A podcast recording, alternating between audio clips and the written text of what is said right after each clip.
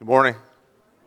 Welcome to St. James. I don't know what's going on here. This is kind of weird, but maybe it'll uh, fill up. Maybe I'll, I'll, put my head down and pray here in a second, and it'll fill up while, while we're praying. Um, welcome to all you guys. Welcome to everybody who's watching on the live stream. If I can, oh, so uh, the, uh, the attendance, the guest registers are at the end of your aisle. If you could fill that out and then pass that along. There's a QR code on the back of the bulletin if you want to take the attendance uh, digitally. Also, there's QR codes around here if you want to um, have access to the bulletin digitally as well. So uh, fill the book out, though, or, or, don't fill it out, and pass it along so that the people next to you can also fill it out as well. Uh, today, we're, uh, finally, we're back on schedule for everything today. We have um, evening prayer tonight at 5.30 and the new members class right after that at 6. And uh, again, as always, anybody who, who wants to is welcome to show up to that and hang out with us. Um, Tuesday, uh, men's Bible study at 6.30. I'm going to announce this today because we're starting a new study. We finished uh, uh, one, and we're starting a new one, and it's going to be a 10-week study on uh, the Proverbs. And uh, that's starting this Tuesday at 6.30 in the morning. And, and, if you want to be a part of that, let me know, and I will get you one of the study guides. If you are, if, for those of you who are already in the class, don't leave today without getting one of those uh, from me. I got them in the mail this week, so I'll get it to you on um, today, and then um, we can have the next, uh, uh, the, the first chapter ready to discuss on Tuesday morning at 6.30. Uh, Wednesday evening, uh, Great Divorce uh, back on. Please uh, get a hold of me um, if you want to participate in that. We're reading, for those of you who are in there, we're reading chapter 9 and talking about that this Wednesday. Okay, now here's something that's kind of important I want to point out is this, is that um, next Sunday is going to be uh, different. It's going to be a little bit weird next Sunday. Uh, not weird, uh, good. Uh, one of the things we're going to be doing, we're going to be doing a lot of things in here, and one of them is um, youth confirmation. Uh, we're going to be confirming the youth confirmands, uh, recognition of the seniors from last year and this year, and also a baptism. But also after church, what we're going to do during the Bible study hour, I'm going to politely ask all of you to hang around. We're going to go downstairs and we're going to uh, there's going to be cake, and we're going to uh, recognize the confirmands and the graduates. And then we're going to transition into um, our first ever ministry fair here, which a lunch will be provided. And uh, what's going to happen is, and I mentioned this last week, what's going to happen is, is that um, there's uh, all the different uh, deacons and deaconess groups are going to have uh, some sort of setup down there where you can sort of meander around and talk to each one of these groups about uh, how you can serve at St. James. I, uh, I've preached about this before. I made comments about it last week, so I don't want to belabor the point too much. But just to say this is that church is not like a once a week spectator thing where you know you got to put your money in the offering plate in order to participate. But then you you know you come and you sing some songs and you hear a sermon.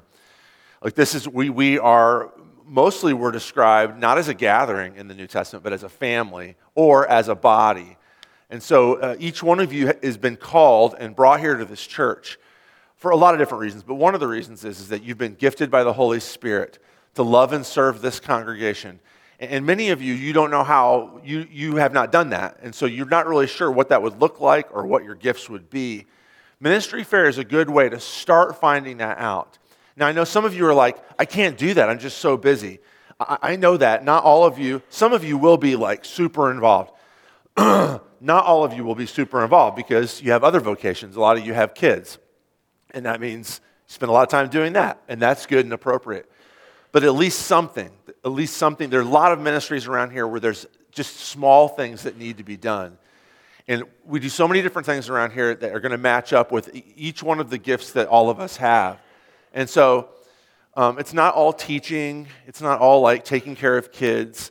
Uh, the music program, if you're a musician, the music program is always looking for musicians. Um, uh, Larry will be here to talk about, inter- Devin, to talk about internet technology, website stuff, if that's your thing. Uh, there's Mercy Ministry stuff going on, there's Altar Guild stuff going on. So a lot of it's not super time consuming, so don't be scared. Um, but just come and eat lunch with us and hang out, and nobody's going to be pressuring you to sign up for anything. But it's a chance to walk around and see what's going on at church and to be talking to people. See, we find our spiritual gifts not by taking some sort of like Cosmos style quiz where you figure out like who, what's your spiritual gift, but you do it in relationship and in ministry. And this is one of the best ways to do it, I think, or best way, best way to start to do it is to have these conversations next Sunday. So plan on hanging around after church uh, for a little bit next Sunday, and we'll have a good time. It'll be super casual. There won't, I'm not going to preach another sermon down there or anything like that. Just eat lunch and talk to people. That'll be next Sunday, uh, May 22nd. Okay, that's all I want to say for right now. Let's go ahead and stand, and we'll sing the opening hymn.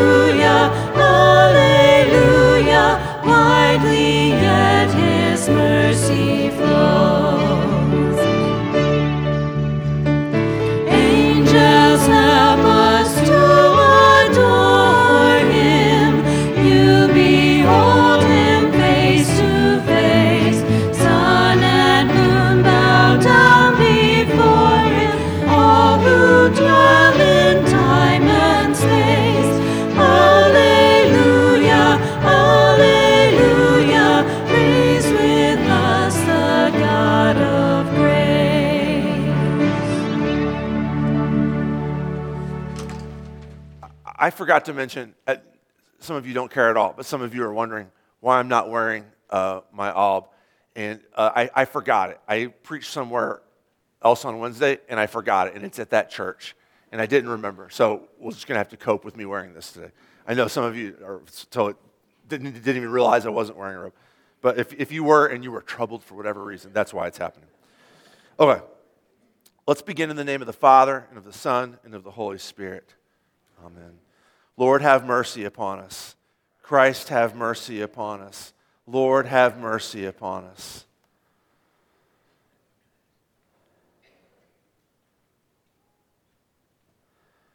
I confess to God Almighty before the whole company of heaven and to you, my brothers and sisters, that I have sinned in thought, word, and deed by my fault, by my own fault, by my own most grievous fault.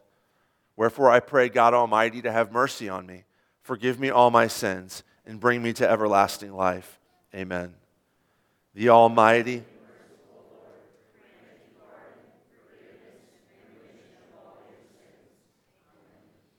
I confess to God Almighty before the whole company of heaven and to you, my brothers and sisters, that I have sinned in thought, word, and deed by my fault, by my own fault, by my own most grievous fault. Wherefore I pray God Almighty to have mercy on me, forgive me all my sins, and bring me to everlasting life. Amen. The Almighty and merciful Lord grant you pardon, forgiveness, and remission of all your sins. Amen. Sing aloud, O daughter of Zion. Shout, O Israel. Rejoice and exult with all your heart, O daughter of Jerusalem.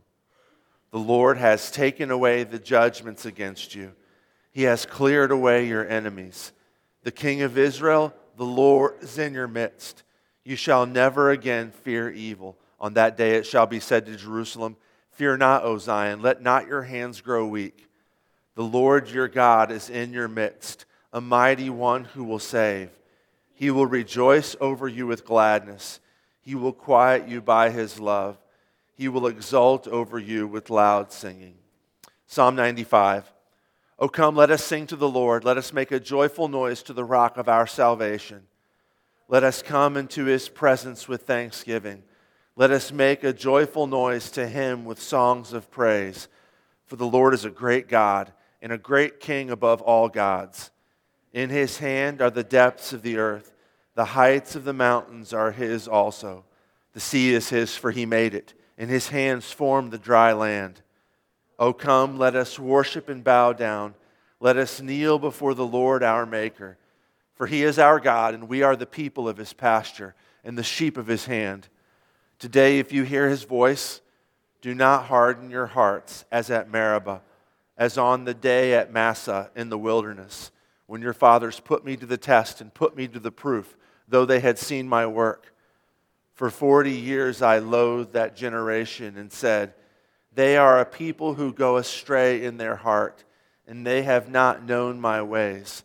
Therefore I swore in my wrath, they shall not enter my rest. Glory be to the Father, and to the Son, and to the Holy Spirit, as it was in the beginning, is now, and will be forever. Amen.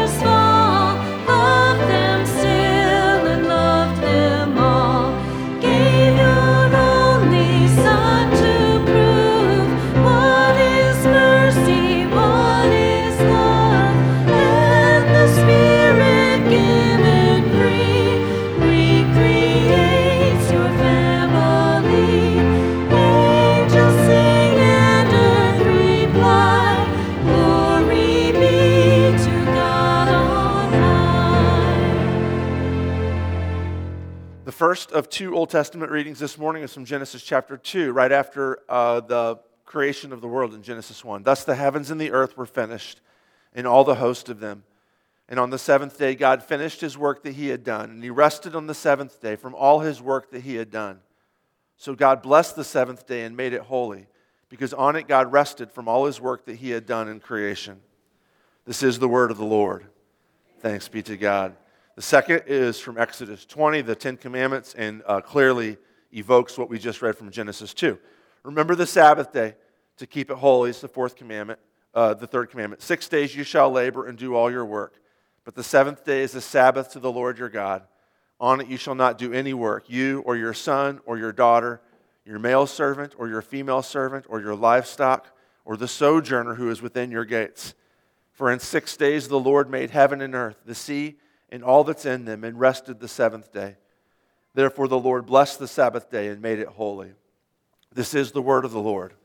Thanks be to God. You may be seated.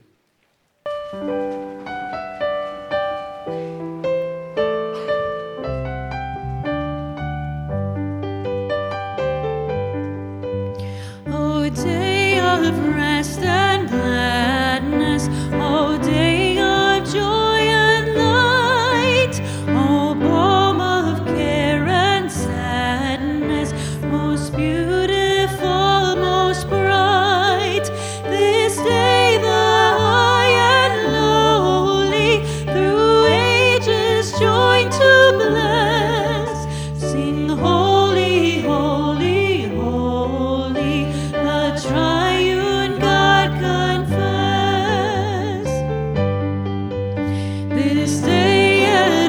breathe.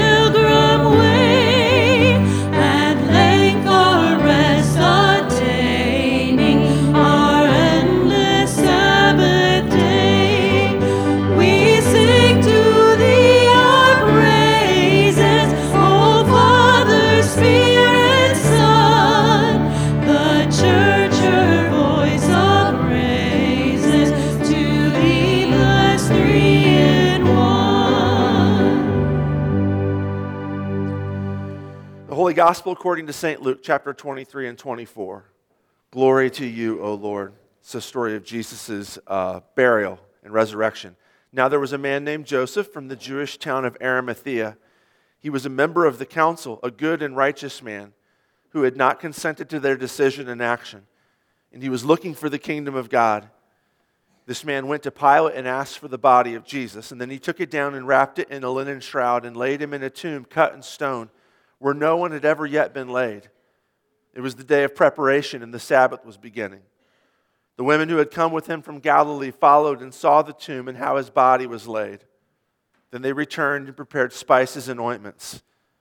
On the Sabbath, they rested according to the commandment. But on the first day of the week at early dawn, they went to the tomb, taking the spices they had prepared. And they found the stone rolled away from the tomb. But when they went in, they did not find the body of the Lord Jesus. This is the gospel of the Lord. Praise to you, O Christ.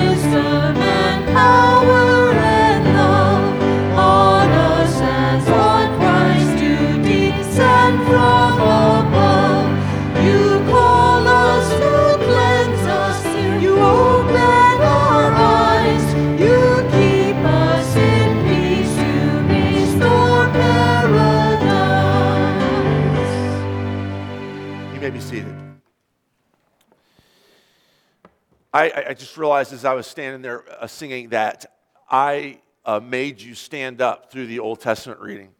And again, I'm just like full of uh, faux pas, liturgical faux pas today. I apologize. Forgive me. I owe, I, I owe you one. I will let you sit at some, uh, some extra portion. Uh, okay, so um, there's a famous quote by Luther. Actually, before we do that, before I get into the sermon, let me just tell you where we're going for the next few days.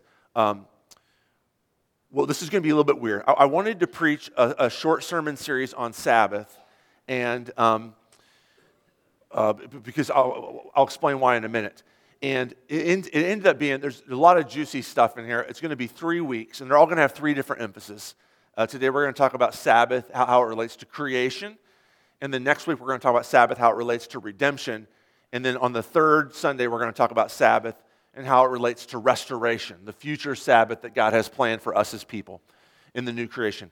However, uh, there was a lot of stuff in here, and I, I, I already preached. You don't have to look at me like that. I already preached a long time, I know. But one of the problems that I was running into is that next week I'm going to have to preach a super short sermon because we have youth confirmation, recognition of the, uh, um, uh, uh, the graduates, and then Winston Rapp's baptism. And I don't want to bump into the ministry fair. And so what I did was is I pulled a sermon that I was working on for Ascension, which is a super important topic um, uh, in, in, relationship to, to, you and I in our Christian lives now, Jesus' ascension. I'm going to pull that from like the Ascension Week, a couple weeks hence, and do that next Sunday. I think I can do a short sermon on that. And so I'm going to start. This is just weird, and I just met, I, I again faux pas. That's my. I have that printed on my business card. Um, starting the sermon series on Sabbath today, taking a break for uh, a break for Ascension next week, and then getting back to the Sabbath uh, series the week after that. So a little bit weird, but that's kind of where we headed. I just thought you guys would want to head up, heads up. Uh, anyway, to the sermon. There's this famous quote by Luther that says this. He says this If I profess with loudest voice and clearest exposition every portion of the truth of God, except the little point which the world and the devil are at that moment attacking, I'm not confessing Christ, however boldly I may be professing Christ.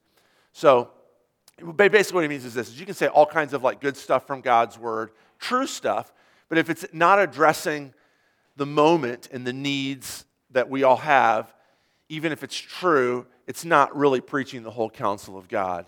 In the, in, in, the churches that I grew up in, we would have preachers that would come in every once in a while. I don't ever remember having a pastor that was really bad at this. But we preachers come in, you know, and preach a sermon against stuff that everybody in the church already agreed with, you know. And um, there's a certain sort of like rah rah, hooray for our side uh, kind of vibe behind that, behind that. But it doesn't really help you.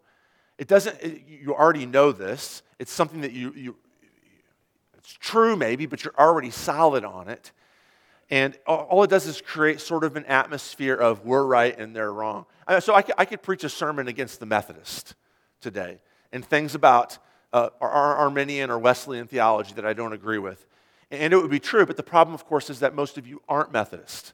Most of you aren't Arminians or Wesleyans. And so it would just be like, we're better than Bethel across the street, which is true, of course, uh, naturally, but uh, it doesn't really benefit us in the moment.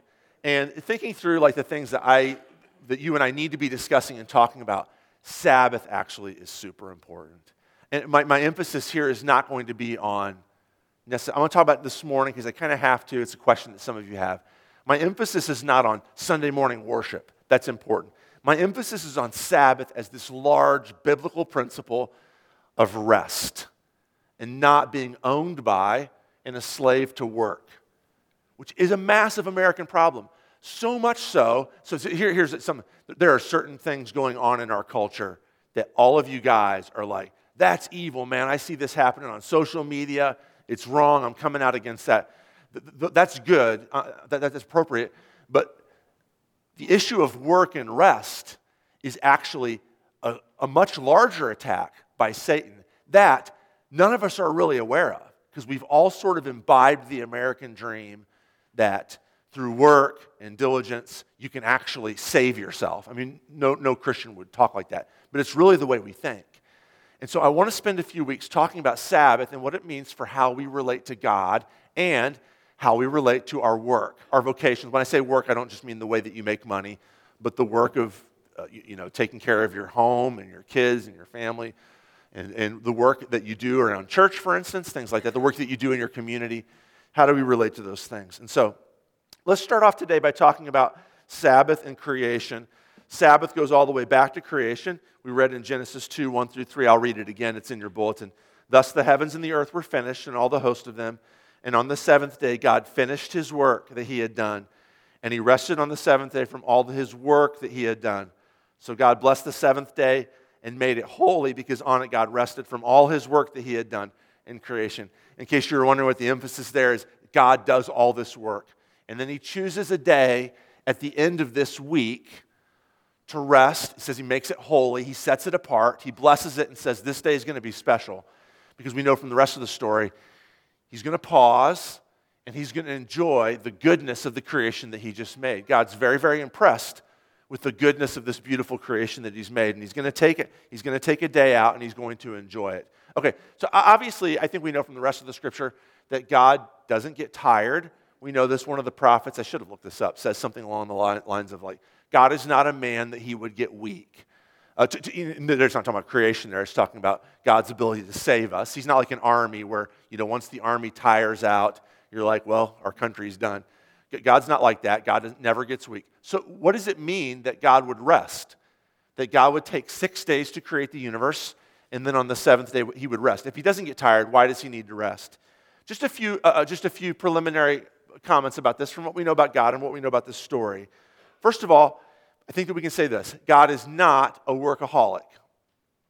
God works, He's a worker, the greatest worker in the history of the universe, most efficient worker. But God is not a workaholic. He is not defined by His work. Work is not who He is. He does work, but it's not who He is. He's also in relationship, He's also an enjoyer, He's a rester. He's not just a worker. He, he does work, but that's not his identity. The well being of creation does not depend on endless work. Creation, the universe running, does not depend upon a workaholic being there, making it go. God can rest. Second thing I want to say about this the setting apart of a rest day to enjoy the other six days, the setting apart of the seventh day to rest and enjoy the other six days means that the other six days have value. I'm going to come back to this later in the sermon when I talk about us. Let me just point this out now is that God doesn't say, okay, I'm done. I created Adam and Eve, sixth day, over. Okay, what's, what's going on next? What are we going to do next? God pauses to look back at the work that He's done and say, that is good. That is good. It takes a Sabbath to stop and say, you know what? What I did has value. And God takes a Sabbath to enjoy and recognize the value of what He did. Third thing, the work of creation, this is kind of a backwards look at the, the, the second thing I just said. Third thing is this the work of creation was not, is not an end in itself. Its goal was for God to enjoy it. So sometimes we like to talk about humans as like the apex of creation. You know, God, light, the planets, you know, earth, water, birds, squirrels, trees, stuff like that. Human beings, final day and especially woman. You know, God looks at creation and says it's not good, and he makes Eve. So let's say that, that humans, especially female, is the apex of, of God's creation. And yet, day six is not the end of it.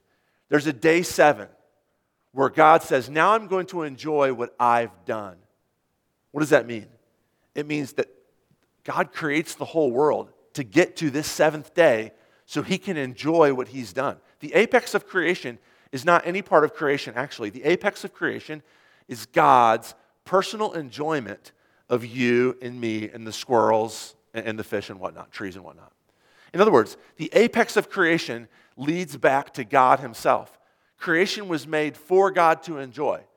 And everything, look, so, so everything that we can ever say, you and I can ever say in conversation from here on out about any part of creation food, sex, jobs, vacations, shoelaces, squirrels, trees, whatever.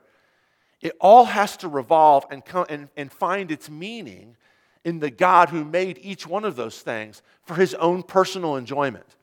I know it might be weird for us to think of shoelaces in terms of objects of worship. And this is exactly what they are. There's not a single thing that God has invented in creation whose purpose is not to bring him honor and glory, to bring him enjoyment. And Sabbath is the one way that you get that, where God stops at the end of this, you know, the, the, the six days at the beginning of creation and says, I'm going to pause here and I'm going to relax and I'm going to enjoy what I've done. All right. Now, let's go to Exodus 20, the other Old Testament reading. What does this mean for us? In Exodus 20, this is the Ten Commandments, of course. One of the commandments that God gives his people is this Remember the Sabbath day to keep it holy. Six days you shall labor and do all your work. But the seventh day is a Sabbath to the Lord your God. On it you shall not do any work, you or your son or anybody else. Not, not your workers, not your animals, not the sojourners, not the immigrants who are coming, you know, who, are, who are within your uh, region. Verse 11, because in six days the Lord made heaven and earth, the sea and all that's in them, and rested on the seventh day. Therefore the Lord blessed the Sabbath day and made it holy. In other words, God called his people Israel to set apart the Sabbath day to make it holy because that's what he did. That's what he did. Now, have you ever thought about the, the Sabbath commandment? Like, the other commandments all sort of make sense as commandments. Like, don't kill. That's a great rule. It's just a great solid rule.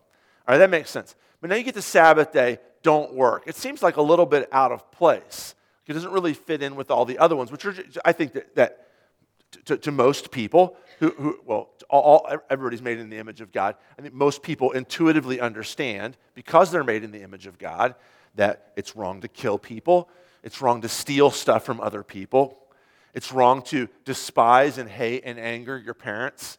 These sorts of things are just basically sort of intuitive across human culture because all humans are designed to look like God. Sabbath, though, is one that it's not necessarily intuitive. One of the reasons why we have a hard time understanding this is because we tend to think of God's commandments in terms of harming other people. Like God gives his commands so that we don't harm other people. And so, you know, don't murder, that makes sense because murder is harming other people.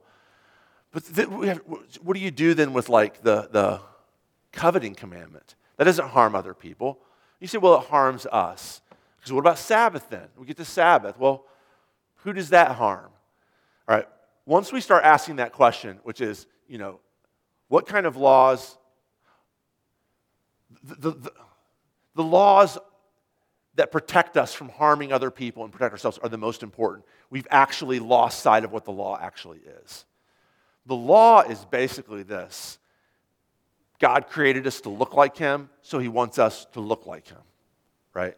I mean, the main reason that we don't murder people is not because it's mean and does damage. That's true. That's, and, and if that keeps you from murdering people, that's a good start. But the main reason that we don't murder people is because God is a life giving God. And so we are to be people who protect and preserve life as well, because we're supposed to look like Him. It's actually the, the, the, the main point of reference is not necessarily our neighbors. The main point of reference is the character of God, the being of God. In, in that light, Sabbath makes more sense. If God is a God who works six days and then takes the Sabbath to rest, we should be a, we should be a people who works six days and then takes a Sabbath to rest as well. So, God's people in the Old Testament did this. They, they, they celebrated Sabbath, it was a part of who they were. I know that some of you right now are thinking, okay, so does Sunday, is that the Sabbath? Can you do me a favor and not think about that for a few minutes? So many times the Christian church has gotten sidetracked when talking about the Sabbath to debate stuff like, well, is the, is the Jewish Saturday, is that now the Christian Sunday? What should I do on Sunday? Am I allowed to go golfing? Should I go to a restaurant to eat? These sorts of questions. We've got sidetracked with that, so we've actually missed the main import of what Sabbath is, which is God longs for you to rest. We've missed that. And so we've kept our American identity as overworkers, people who define ourselves by our jobs and our vocations. We've kept that. We focused on, well, you know, uh, I go to church every Sunday. That's great, but it's missing kind of the, the, the larger point of Sabbath, which is God, there's this deep meaning in creation that God has built in. So we're going to get to that in a minute, but put it off just for a second, if you would, okay? There's two things that God's people do in the Old Testament on Sabbath, and these two things are corporate worship and rest. Corporate worship and rest. So let me just run through this real quick. Corporate worship, first of all, Psalm 92 is a super important text when you're talking about Sabbath because it describes for us what we should be doing on Sabbath, what God's people in the Old Testament and us too should be doing on Sabbath. Um, psalm 92, the heading on it is a psalm, a song for the Sabbath. That was in, this is in the original Hebrew. It goes back thousands and thousands of years. It's a part of the inspired text.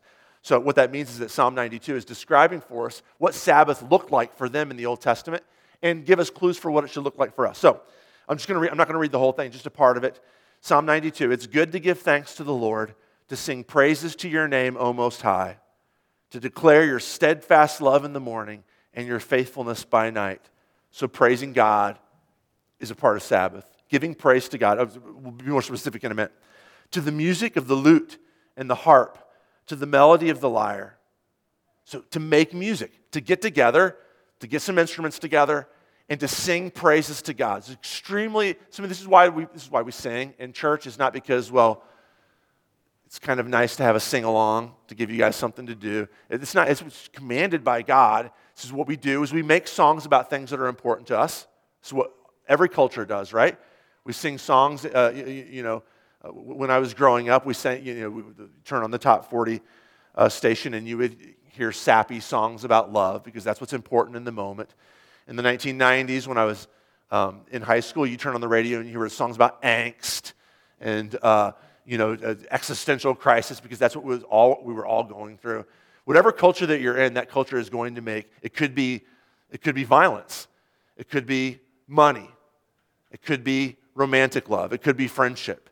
It could be patriotic fervor.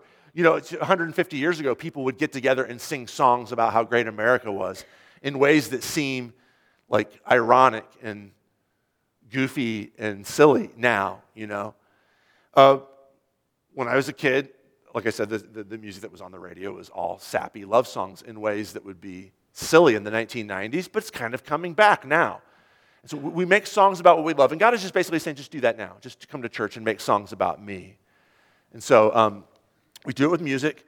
Um, and here's, here's the content of it. So, um, if, you're, if you're in, in, Psalm 92 with me, I'm going to start. I'm going to read verse 5, uh, verse 4. For you, O Lord, have made me glad by your work.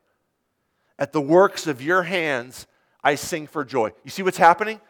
God takes the seventh day at the end of the creation week to rejoice over the work that He's done. And now, here in Psalm 92, we are taking a Sabbath day to rejoice in the work that God has done. For you, O Lord, have made me glad by your work. At the works of your hands I sing for joy. How great are your works, O Lord! Your thoughts are very deep. So, to get together with God's people, more on corporate here in just a second, and to, as, as verse 5 there says, to thank and praise God for his works and his thoughts is what Sabbath was all about. To say, God, you do amazing work. God, your thoughts are amazingly deep. So we come together and we read and rejoice over God's word and what God has been doing in our lives and what God has done throughout human history, what God is doing in the world now. It's what Sabbath is about. Numbers 28 says that it's corporate as well. I'm not going to read this to you, I guess. Um, Numbers 28, verses 9 and 10 prescribe the offerings that should be done in the tabernacle. So if you just read Exodus about Sabbath, you'll be like, okay, so you have to stay in your tent and you can't go out. But you get to Numbers and you're like, no, they actually do go out of their tent. They go to tabernacle and worship. Um, this is a corporate worship is a part of Sabbath as well. Now I know I have not yet made an argument that Sabbath is the Lord's is Sunday, and I'm not, I'm not really going to actually argue that when we get to the point. But what I am going to say is that corporate worship is super important. It's super important. It's super important to rest in the middle of God's people. And uh, I've said this several times, but I'll, I'll, I'll, do this commercial again for, for you guys uh, and for those who are watching at home. Um, so we have the live stream, and we got the live stream going because of uh, COVID. Of course, it was necessary. And we've kept it going because there's honestly, I, I just this past week, I was talking to a friend of mine at a track meet who doesn't even go to this church, and he said that somebody, a friend of his who's not a believer, has started watching our service. He's told him, like, you should watch this service. And so that's got, that's got deep value to me that we can use our service as an outreach for people who aren't going to walk into church doors. Also, there are people who are watching right now who can't come to church, who are uh, you know, homebound or who have health concerns. And so for them, and for, for whenever you are sick, look, I, I totally want that to be there. But I, I, what I don't want to do is I don't want to turn the worship service into a consumer good. I don't want you to think of the worship service, and, and, and some of us have, and we're kind of coming out of that, so this is good. But some of us have started thinking of worship service in the same terms that we think of like our Hulu account or our Netflix account. Like, you know, it's right there, YouTube, you pop it on, you consume church. That's great. Now I've done that, and I'll, you know, catch up on my other shows later this afternoon. And what I don't want to do is one, of the things I'm going to argue against this week and the next two ser- sermons on this is that consumerism, which is the bedrock of uh, who we are as Americans, cuts right at the heart of who God wants us to be. We're not to be consumers, we're to be worshipers. And so to worship with God's people is very, very important, okay? So Sabbath back then was about worship, corporate worship, praising God for his works and his word. But it was also about rest. They were commanded not to work, not to do any work. Them or their animals or their children or their servants, that, you know, their, their, their, their workers, they were not to do any work. Now, I'm going to talk way more about rest in the next sermon on this. But let me just give you some preliminary thoughts about this, and I'm going to try to unpack these two weeks from now. So, first of all, refuse to be a workaholic. Refuse to be a workaholic. depend upon God. You know, so being a workaholic is one way that we can say, I've got to do this and I don't need God.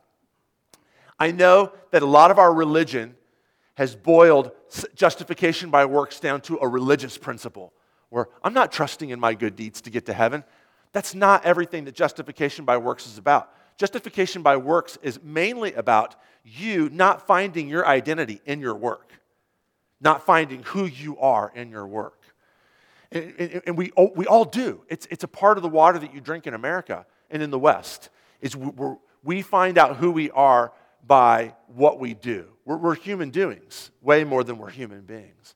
So if you find yourself saying the following phrases, check yourself on this and tell yourself, I probably need some Sabbath. I probably need some Sabbath. If you find yourself saying, if it's going to get done right, it's going to be left up to me, you probably need Sabbath. If that's what you think, is if for my world to run correctly, I have to do it, then you have definitely made yourself the guiding central principle of your world. Angela and I were sitting on a plane several years ago, and I don't remember if this woman was sitting next to us or sitting in the seat behind us, but we still kind of every once in a while laugh about it now. So we're sitting on the tarmac, we're kind of sitting waiting there, and there was this woman sitting behind us who was making quick, repeated phone calls to, in a very loud voice to people who she worked with. And they were all along the lines of, hey, hey, did you see this on the calendar? Okay, just checking. I'll, I'll be back next week. And then she would call somebody else. Hey, did you get that report turned in? I'm just checking. I'll be back next week. She was saying it very loudly and repeatedly, and Angela kind of leaned over me and was like, man, I would hate to work with someone like that. Someone who was like sit, sitting on this plane, but like, I have to check up on all these people. I have to get all this done.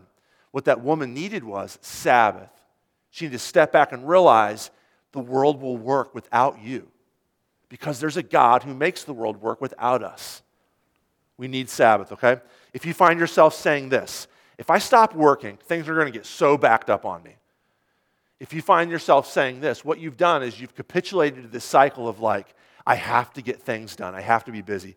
I mentioned this in, in a, a sermon several weeks ago. But we have an idol of, uh, and Kate, Kate and I read this book called Seculosity, which is really good. Uh, Corey pointed this book out to me. And one of the things he says in there is um, busyness has become an idol in America. And it's kind, of, it's, it's kind of a nice, handy code to say, I worship work. Do you worship work? So if you come and you, and you say to me, Aaron, how, how are things going? I, I almost never say, great. I almost always say, great, really busy, but things are going well. It's, it's almost impossible to, to like answer the question, how are things going as an American without saying, really busy, but great, you know, or I'm not struggling, it's really busy. But you have to put something about being busy in there. Why is that? Why is it that it's so important for us to signal to each other, I'm busy, you're busy, we're all busy? Why is it? Because we worship at the altar of work. We've made doing our vocations the primary goal. And most of us in here worship God, but we've turned God into a goal to get to the primary goal, which is to be successful producers and uh, service providers in our economy, or to be, you know, to be successful homemakers, or to be successful cares for our lawn, or to be successful t ball coaches, or whatever it is. We've turned ourselves into little busy human doing machines in order to like worship at the God of work, and what we need is Sabbath. If you find yourself saying this, I've got to work harder because I got to get ahead you need Sabbath because you should know by now. You all have been awake. You've watched commercials. You've watched the, the economic cycles. Even in our country, you've watched these economic cycles to know enough to know that there's no such thing as getting ahead. You know this, right? If you think that there is such a thing as getting ahead, you need Sabbath. There's no such thing as getting ahead. There is no ahead to get to. It's always more. This is an interesting, interesting fact is that, you know, so during World War II, my grandmother, like uh, your grandmothers and some of your mothers, started working because the men were off at war. And uh, when the war was over and they came back, the women were like, well, this is good money. And the husbands were like, well, it's good money. Let's both work. Which, which by the way, is fine. I'm not, this is not about like um, Proverbs 31. Very much in favor of women who can produce and can work. I'm not arguing against any sort of thing like we need to get back to like the single worker household. I'm not saying that at all. But what I am saying is this is that did that help people get ahead? No, it didn't. Because now there's two incomes in a home, and you would think, okay, that's more money for us. But you know what happens is just prices rise. Because companies raise prices because now there's more money to be had, and so we can raise the prices. And so the, the more that you, the harder that you work and the more money that you make, the higher the cost of everything goes up. And that's our culture's way of saying you should get, now, you guys know this too, is advertisers are always trying to convince you that you can get ahead. But that's just a hamster wheel. That's the way they make money, is by convincing you to work harder to make more money so that you can spend more money on goods and services. And what we need in our culture is Sabbath. We need to stop and say, no, I'm not working today. I'm not going to. I'm not going to be owned by this. I don't know if any of you are, are challenged by this and pushing back on this. And you're to, you're, maybe you're thinking things like, oh, maybe he's like trying to sneak laziness in the back door. And all these sort of like American things that we tell us to convince us that like consumerism is good. And I'm just, well, I'm going to argue probably more, uh, more emphatically uh, two weeks from now. What I'm going to try to argue this is that the, the entire culture that you live in is geared to take away Sabbath from you, is to say, do not rest, do not trust in God. You need to work harder, you need to work better, you need to work more efficiently, because the entire culture that we live in is geared towards making money. And you and I have become cogs in that machine. And God is trying to pull you off that hamster wheel and say, You don't need to work, my child. I'm giving you every good thing. Now, this does not mean at all that work's not important. Remember, God rests on the seventh day because work is important. He wants to value it. More on that in just a second. If we don't play in this tournament, my kid isn't going to get the scholarship or be able to spend time with his friends, etc. I hope that you guys know what you're doing to your kids. My, my, my kids are the same way too. Like, I'm serious. This is not me speaking down from the mountain to you. Like, I'm on the hamster wheel too. We're crushing our kids. We've taken things that were designed for rest and enjoyment, like baseball, and we're turning them into this is a tool for you to make money someday. Work hard, get good at this. Maybe you can get a scholarship and it'll help save us money. You can go to a better school. These sorts of things. If you find yourself, especially if you find yourself saying, I'm going to step away from Sunday worship because of soccer or baseball or whatever it is, ballet or whatever it is that you're doing, what, what you need is Sabbath. You've committed to this cycle of like, I have to work, I have to do in order to find value, in order to find meaning. And what we need is Sabbath. God longs to pull you into Himself so that you can rest with His people in His work. That's the first thing. Refuse to be a workaholic. Second thing is this celebrate Sabbath. I'm not devaluing work at all. What I'm trying to do is elevate work. All right? You know what? The, the, the American system devalues work. I'll show you why in a second. If you want to really value who you are and what you do, learn to celebrate Sabbath. Learn to, to be able to stop and say, God, you've given me good gifts. You enjoy what I've done in your name.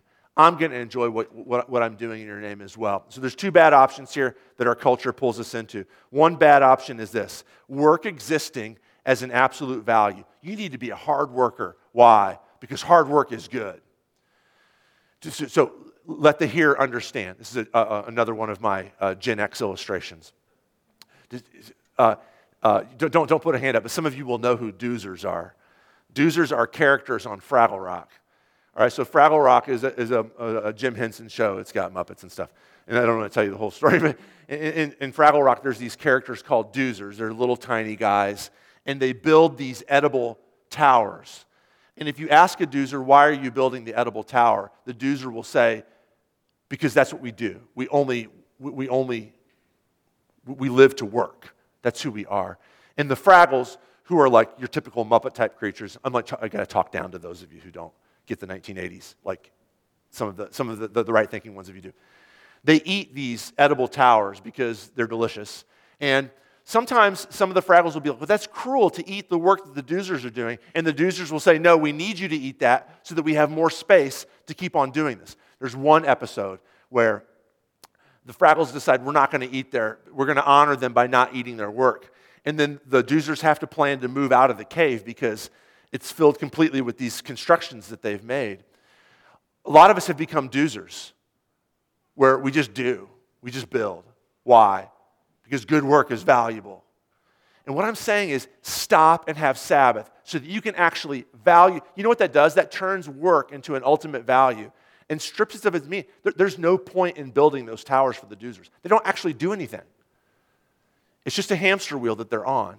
But if you can stop and you can look back and value what you've done. Now, I'm going to pause here and just say this. Some of you are like, I can't do that. I work in the corporate world, or I work in a cubicle, or I work at a factory. I'm going to talk next week about this, okay? About what is it like to work in a job where there really is no sort of apparent value to what you do. We'll talk about that next week, all right, or two, two weeks from now.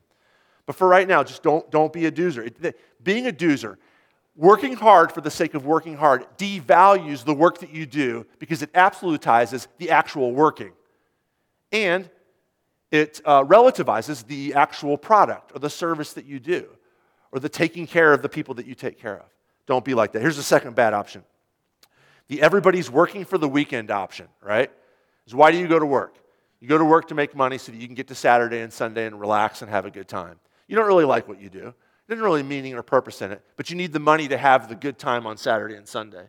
And what I would say is that it's nice that you're having a good time on Saturday and Sunday, but the rest of your life is miserable, or maybe not miserable, but just meaningless, because what you've done is you've fallen for the everybody's working for the weekend culture, which our consumerist corporate culture wants you to fall for, because that's how they make money off of you.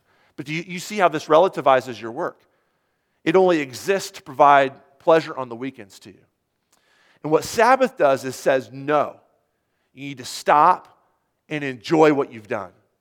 Enjoy the people that you've ministered to. Enjoy the products that you've made. Enjoy the clients that you've served and how you've served them and how you've been, whatever it is. This is what Sabbath does. So it values work more than the workaholic culture does, which just needs you to do work in order for it to make money. And what Sabbath does is say, no, your work is actually important in God's eyes because God sanctifies work and blesses it by enjoying it himself. You can only do this with Sabbath. Only Sabbath will allow you to have a vocation that brings honor and glory, specifically honor and glory to God in, in, in your worship. Okay, let's make this real practical and then I'll be done. Sidebar here. I told you I was going to do this. I wasn't planning on doing this a couple weeks ago, but I decided I had to. What does Old Testament Sabbath have to do with New Testament Sunday? Because they worshiped on Saturday, we worship on Sunday. What's going on there? Does the New Testament tell us to worship on Sunday? The answer is no, it doesn't. The New Testament never says, okay, Sabbath is over. Now we're moving the Sabbath to the first day of the week. So, what are we going to make of this? First of all, why did they move? Why, why did the early Christian church start worshiping on Sunday? One reason I'm just going to touch on and then move on. Uh, probably because Sabbath had become an ethnic badge. It had become like circumcision or the kosher laws, a way of saying, I am God's people, I'm a Jew, and you are not. And so the church gets rid of it because it doesn't function the way it's supposed to.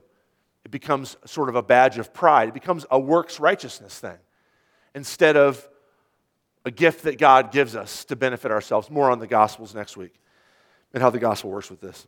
But here's what I want to focus on real quick. Maybe God isn't ultimately interested in a single specific day. Maybe God just wants you to learn to rest with his people and worship him. Maybe God, maybe, maybe that's it. Maybe the day itself isn't important. You're free to, like, I, I, Sunday is not a day of rest for me. It is for many of you, and you should use it as a day of rest. It's not for me. It doesn't mean that Sabbath doesn't exist for me. Maybe it doesn't for you as well. For those of you who are medical professionals, frequently Sabbath, uh, Sunday is not a Sabbath for you. For those of you who have other jobs that like get called in on an emergency or something, what you should do instead is find someday where you can stop and say, God does good work. I'm going to enjoy it. God does good work through me. I'm going to stop and enjoy what He's done through me. I'm going to worship Him through my work, through enjoying what I've done in my work this week. We're free to make Sabbath where it best serves us. Sunday happened to be the place that made sense to the early church because, it, like we just sang in that hymn, it was the day when God created light. It was the day when Jesus rose from the dead. It was the day when God poured His Holy Spirit out on His people. Let's meet on Sabbath day. Uh, let's meet on Sundays and, and make it then. But it is important to take a day of rest and enjoy what God has done. So, to have this attitude towards creation and vocation that says this I do it for God, God does it through me, and I do it so that I can stop and I can enjoy what God is doing through me. That's what Sabbath is all about. I'll unpack more next week. Let me give you three things real quick. Today, if today is your Sabbath, which for many of us it is, it's nice that our culture still gives most of us Sundays off. It's a great day to come and meet with God's people, to, to uh, be thankful for His work and His word, to hang out with each other, to do whatever it is that gives rest to you. I don't want to give too many specifics, but I, um, one guy I read said this if it's work for you, don't do it on your Sabbath. So yard work for me would be work. I did, would not be a good idea for me to do that. For some of you, though, yard work would be like, that would be how you relax. So do it, right? Whatever helps you be thankful to God and rest and recuperate, along with being with His people in the morning. But enjoy what God has done for you in creation. Spend today, go home today, and enjoy what God has done for you in creation. Maybe that's food, maybe that's family, maybe that's nature, maybe that's a sport. Maybe that's going swimming, whatever it is that you can do to say, God, you've made this incredible world. You've made me. I'm going to enjoy you, you through it. So some, this is some people like, so yeah, this doesn't sound very religious though, you know? Like other people go swimming, other people play golf, other people eat good food. What's different? Well, yeah, what's different about us is that we can eat good food and play golf and go swimming and hang out with our family and say, that's totally a gift of God. We can turn those things into worship because we know about the God who works to make Sabbath. And so we can as well. Enjoy what God has done in your weekly work. You, whoever you are, you should stay, however much you love your job or hate your job, you need to spend some time today thinking back to this week about what you've done and who you've served and be thankful for that. And if you can't, well, we can talk about that in two weeks. We can talk about that in two weeks but to stop and be thankful. Don't, be, don't, don't, don't think, well, they needed a, this is the American way to think. They needed a service or they needed a product. They had money. They gave it to me. I provided the service and the product. And so there's nothing wrong with that system in and of itself. But to dehumanize us by turning ourselves into consumers and producers is not what God wants. We have a responsibility to love and serve our neighbor. And so when your client is served by you, think about that. Be grateful to God that He gave you somebody made in His image to take care of and to serve this week. Spend some time doing that. And finally, enjoy especially what God has done for you in Jesus Christ. This should be the height. This is the apex of the work that God has done, that on Sabbath we should stop and say, That's amazing, God. Thank you for doing that. We, we read in the gospel reading, I'm not going to spend too much time on this, but we read in the gospel reading the story of the, the, the burial of Jesus and then his resurrection. And some of you noticed that last line in chapter 23 on the Sabbath, the women rested according to the commandment. They rested, actually, it says, according to the man. That's a great line. It's the reason why Jesus died on a Friday and rested on this Sabbath, because it was finished. He had done all the work that God had sent him to do. He didn't just rise from the dead. He didn't just die on the cross and they buried him and like, bingo, there he is. Wow, this is great. He takes a day, the Sabbath day, to stop and rest. Whatever else Jesus is doing on that day, the Bible says little about it, little, some, but little one of the things he's doing is he's enjoying the work that he's done. For the early church, it's like a day of angst, of despair. We've lost. But think about, and I don't know what Satan is thinking, but think about what the Trinity is thinking on that Easter Saturday. They're thinking we did it. We had a plan, we did the plan, the world is saved. Let's pause 24 hours and kind of sit in this and be grateful for this and enjoy it. And the women and the disciples don't know they're doing it, but they're getting that Sabbath as well. And the next day, it's a new week. Jesus has risen from the dead.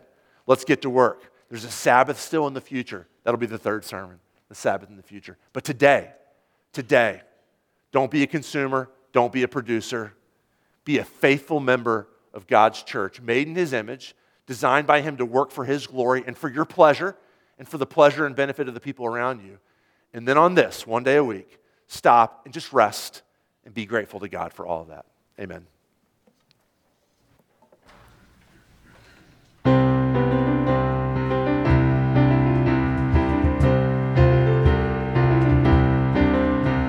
Have called us out of darkest night into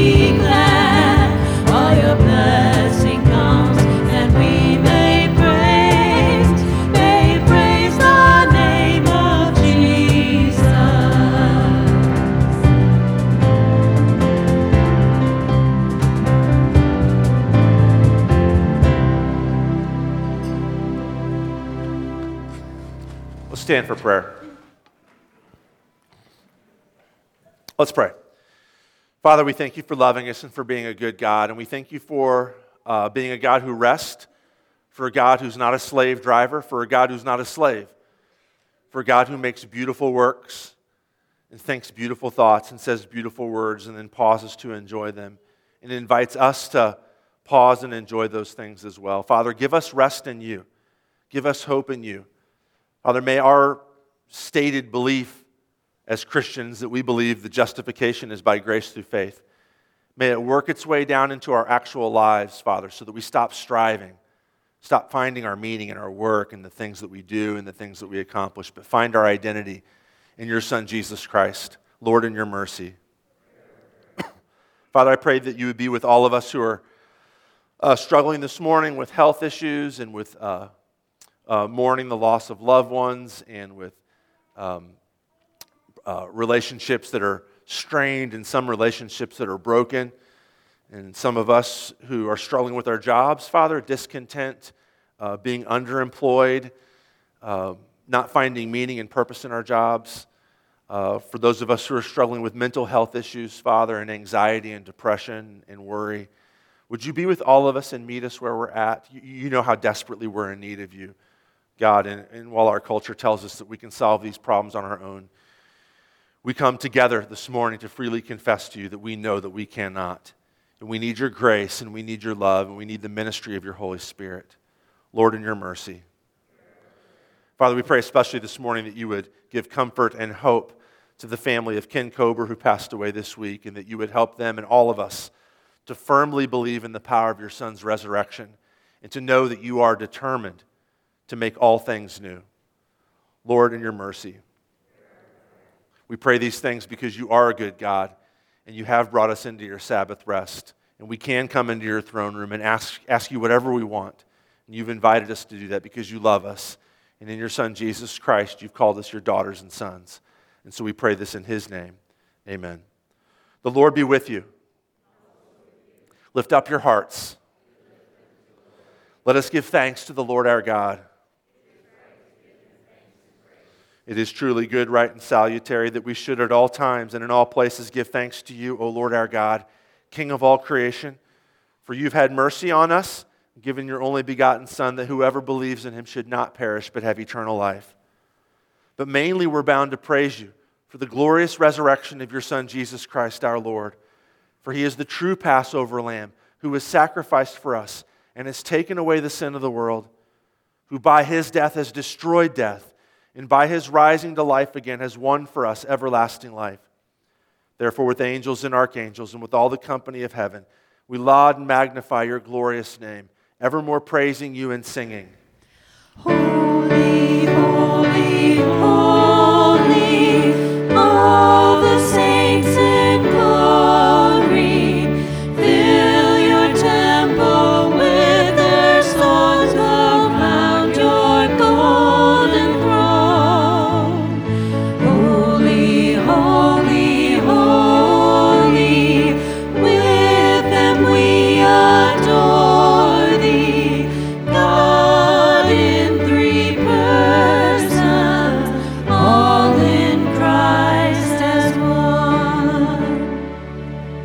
together in Jesus' name the prayer that he taught us. Our Father, who art in heaven, hallowed be thy name. Thy kingdom come, thy will be done, on earth as it is in heaven. Give us this day our daily bread, and forgive us our trespasses, as we forgive those who trespass against us. And lead us not into temptation, but deliver us from evil. For thine is the kingdom, and the power, and the glory, forever and ever. Amen.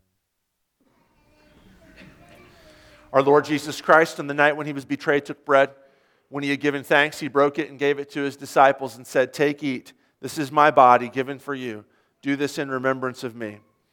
In the same way, he also took the cup after supper, and when he had given thanks, he gave it to them, saying, Drink of it, all of you.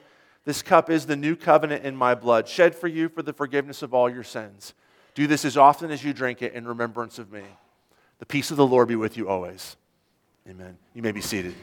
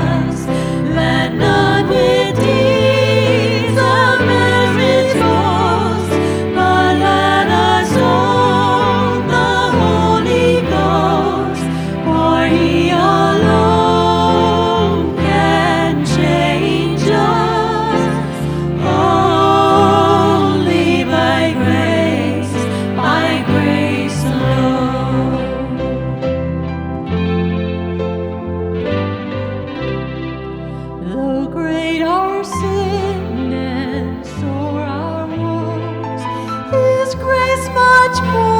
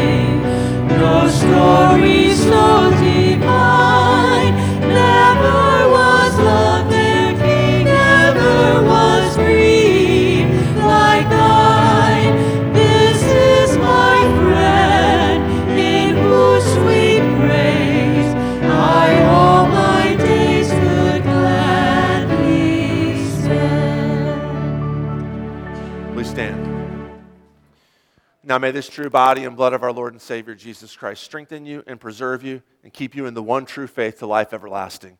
Depart in Christ's peace.